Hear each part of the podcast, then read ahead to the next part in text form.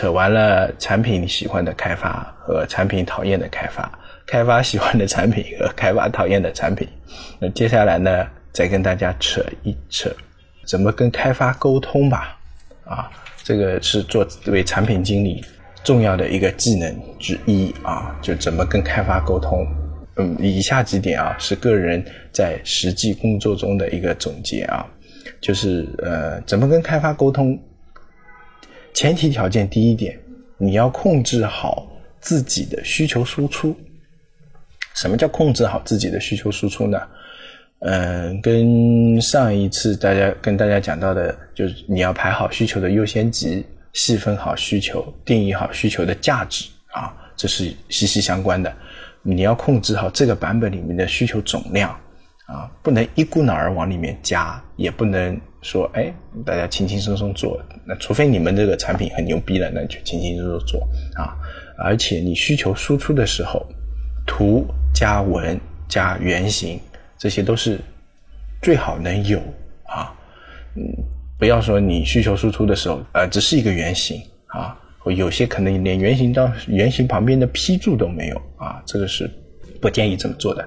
那像我这样一般输出。原型的时候呢，我旁边会有简单的批注啊，这里应该怎样怎样，那里应该怎样，有可能写的有点类似像交互文档，又有点像呃像简单的 PRD 啊，简单的需求文档，但是呢，就是把这个页面上的一些事情、一些要注意的事项说清楚啊，然后呢，再是你的呃需求文档写清楚，需求文档会写的比较细一点啊，批注会写的比较少一点。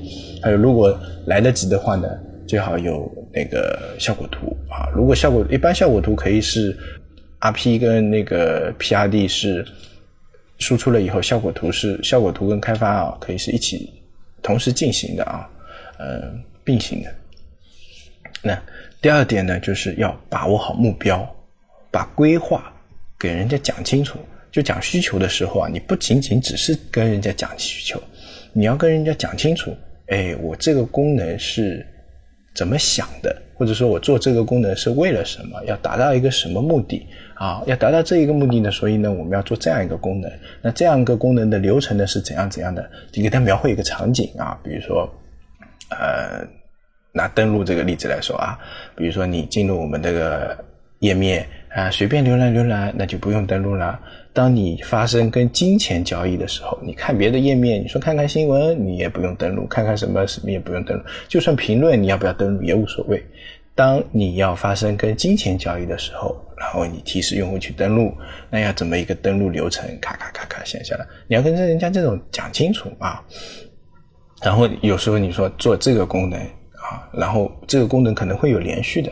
比如说，呃，我们做一个打赏的功能，那我们这一期只是先把打赏的这个功能上上去，那紧接着下一期我们会做打赏排行榜，再紧接着下一期我们可能会做那个打赏奖励，或者说呃一个打赏的 PK 之类的，就是你可能是一步一步的，你要如果有这种一步一步的话，那一步两步三步四步帮人家讲清楚，然后你说我们现在只做这第一步啊，那第三点。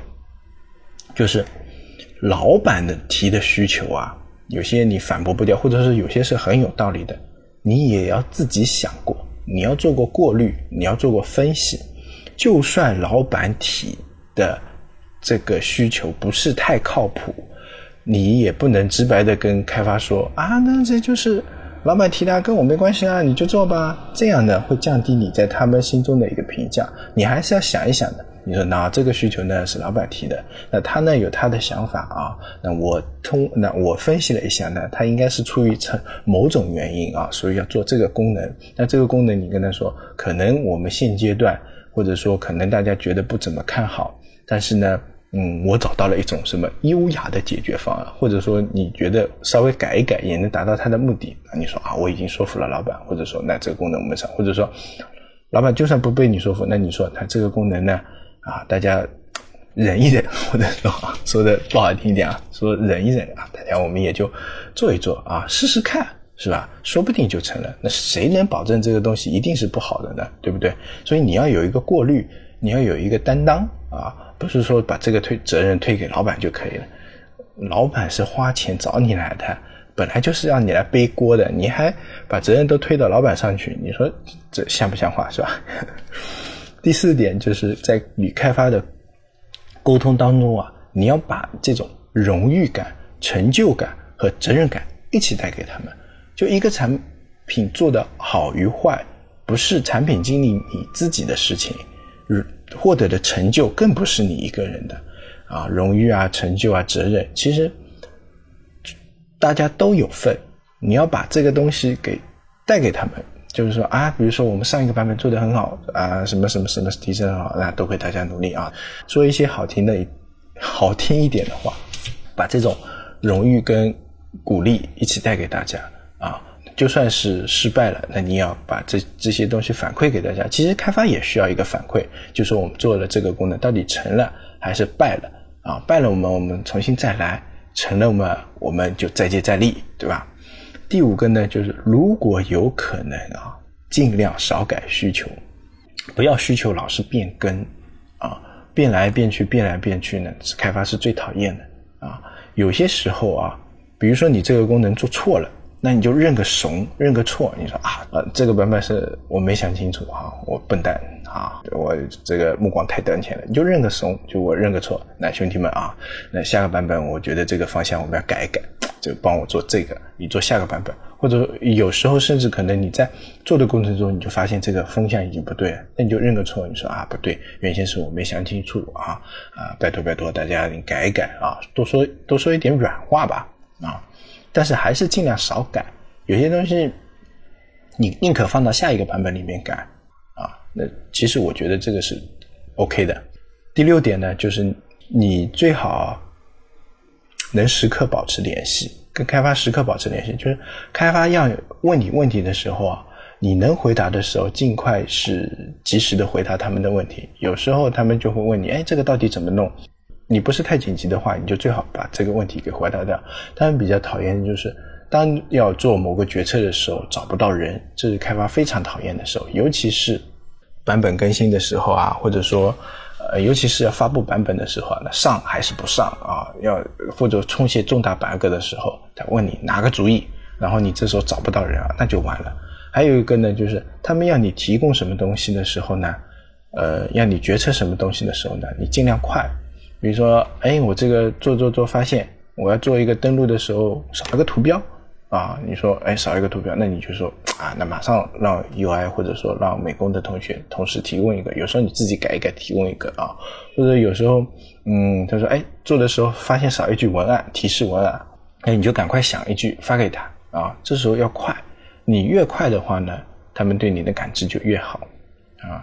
第七点啊，第七点就是，嗯，跟开发说实话，待人要真诚。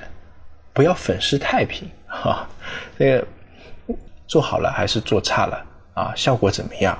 我就说你有时候你做需求的时候，你说哎，这兄弟们，这个其实我也没怎么想清楚啊，但是我就是想试试看啊。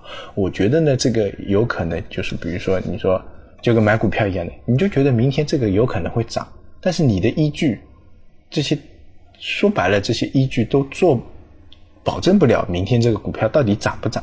但是你还是跟他们说一下，就是那哦，我看什么公司研报，哎，我听到小道消息，但你也不知道这小道消息真还是假，啊，你说那我们就试一试吧，可能有这个结果。但你不要说，哎，我通过调研，哎，我通过数据，我通过什么什么什么，那人家也是这样，啊，就把一些自己不太确定的东西呢，你把它粉饰一下，那这我觉得不太必要，你还是老老实实说话就可以啊。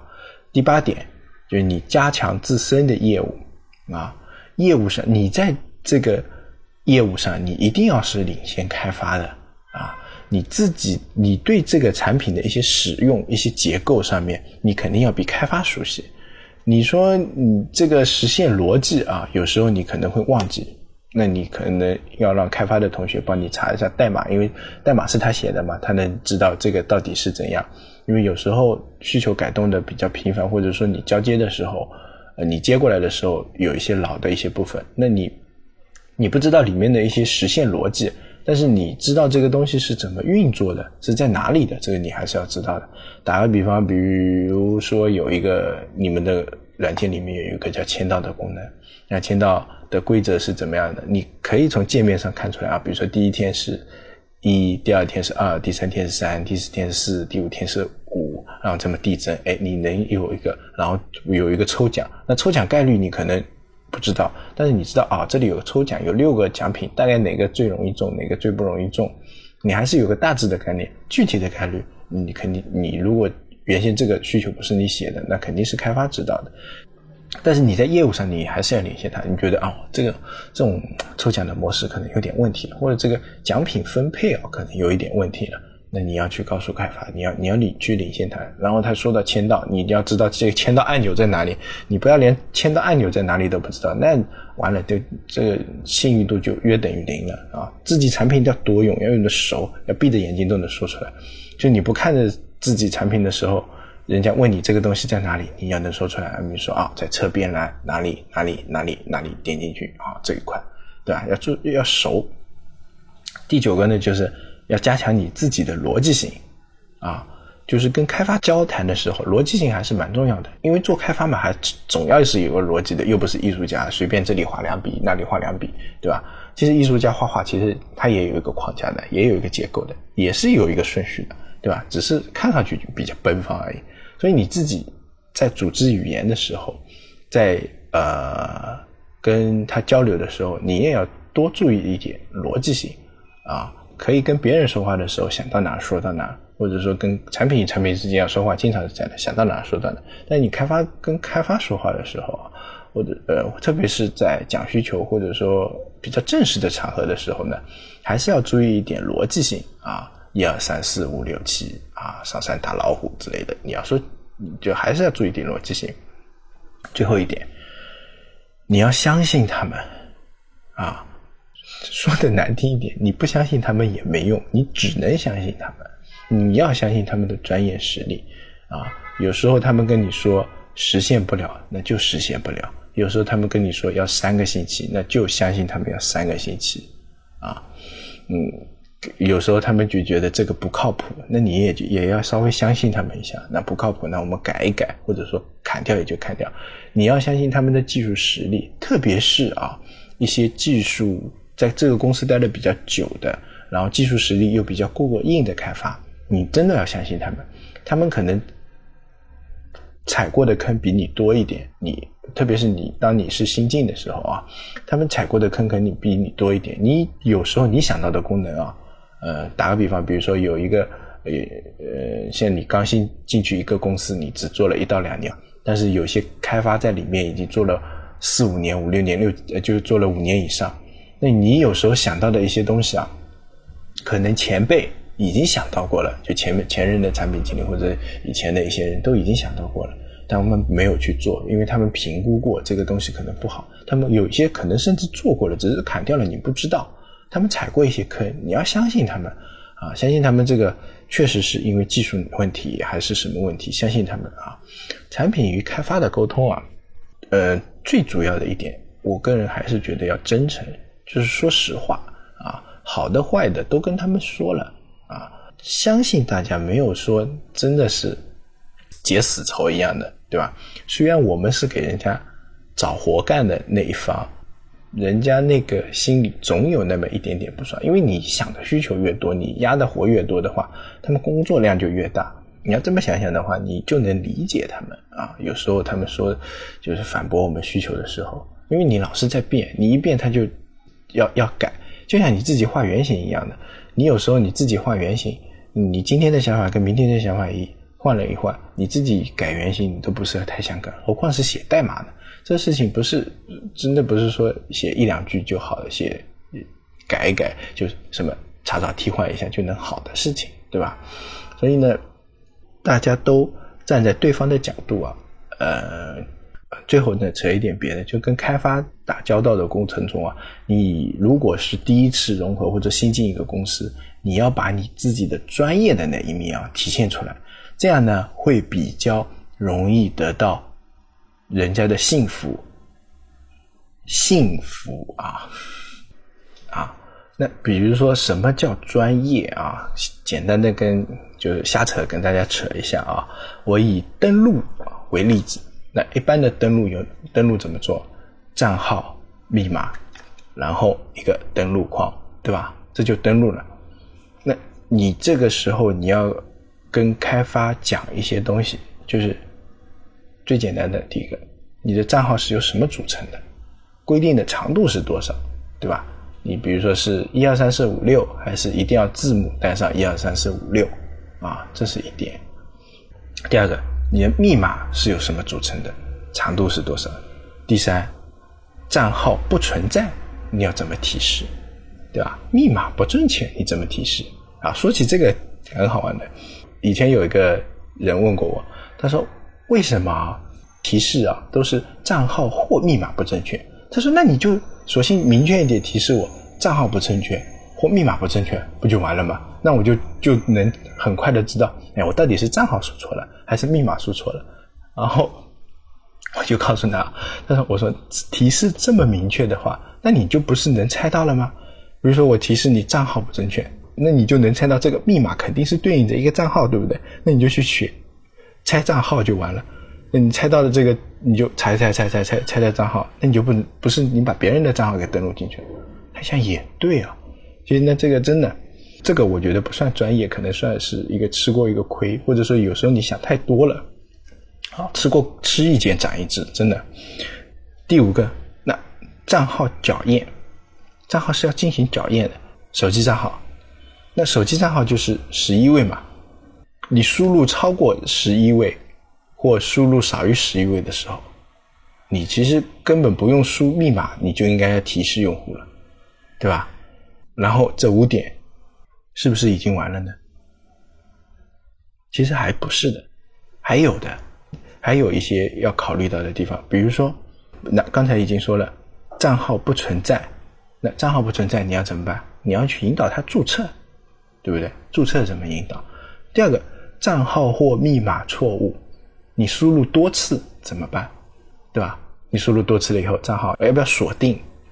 还有，我真的是忘记了密码，那我找回密码这个东西怎么办？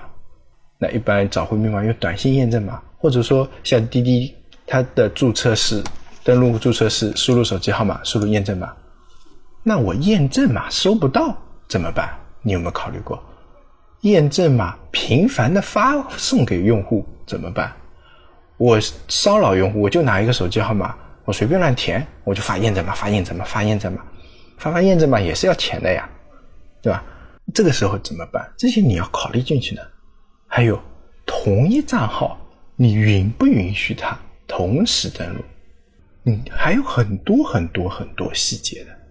真的是吃一堑长一智的，你考虑的越多，你把问题想的越细致，开发对你的印象就越好，因为你把什么东西都想清楚了，然后他们的疑惑就会越来越少，你的专业程度他们就会得到一定的认知。你想一光一个简单的登录，就有不少于十条要考虑的东西。何况是一些大型的功能，或者说一些大家都没有碰到过的功能。所以说呢，加强自身真的很重要。吃一堑长一智，多沟通，多交流。好，今天就扯到这里。嗯，如果大家觉得可以的话，能关注注一下我们的微信公众号。我们的公众号是“开眼扯空”，拼音全拼，横杠大写的 PM。也希望大家在听我们音频的时候能点一下关注，点一下赞啊！非常感谢大家。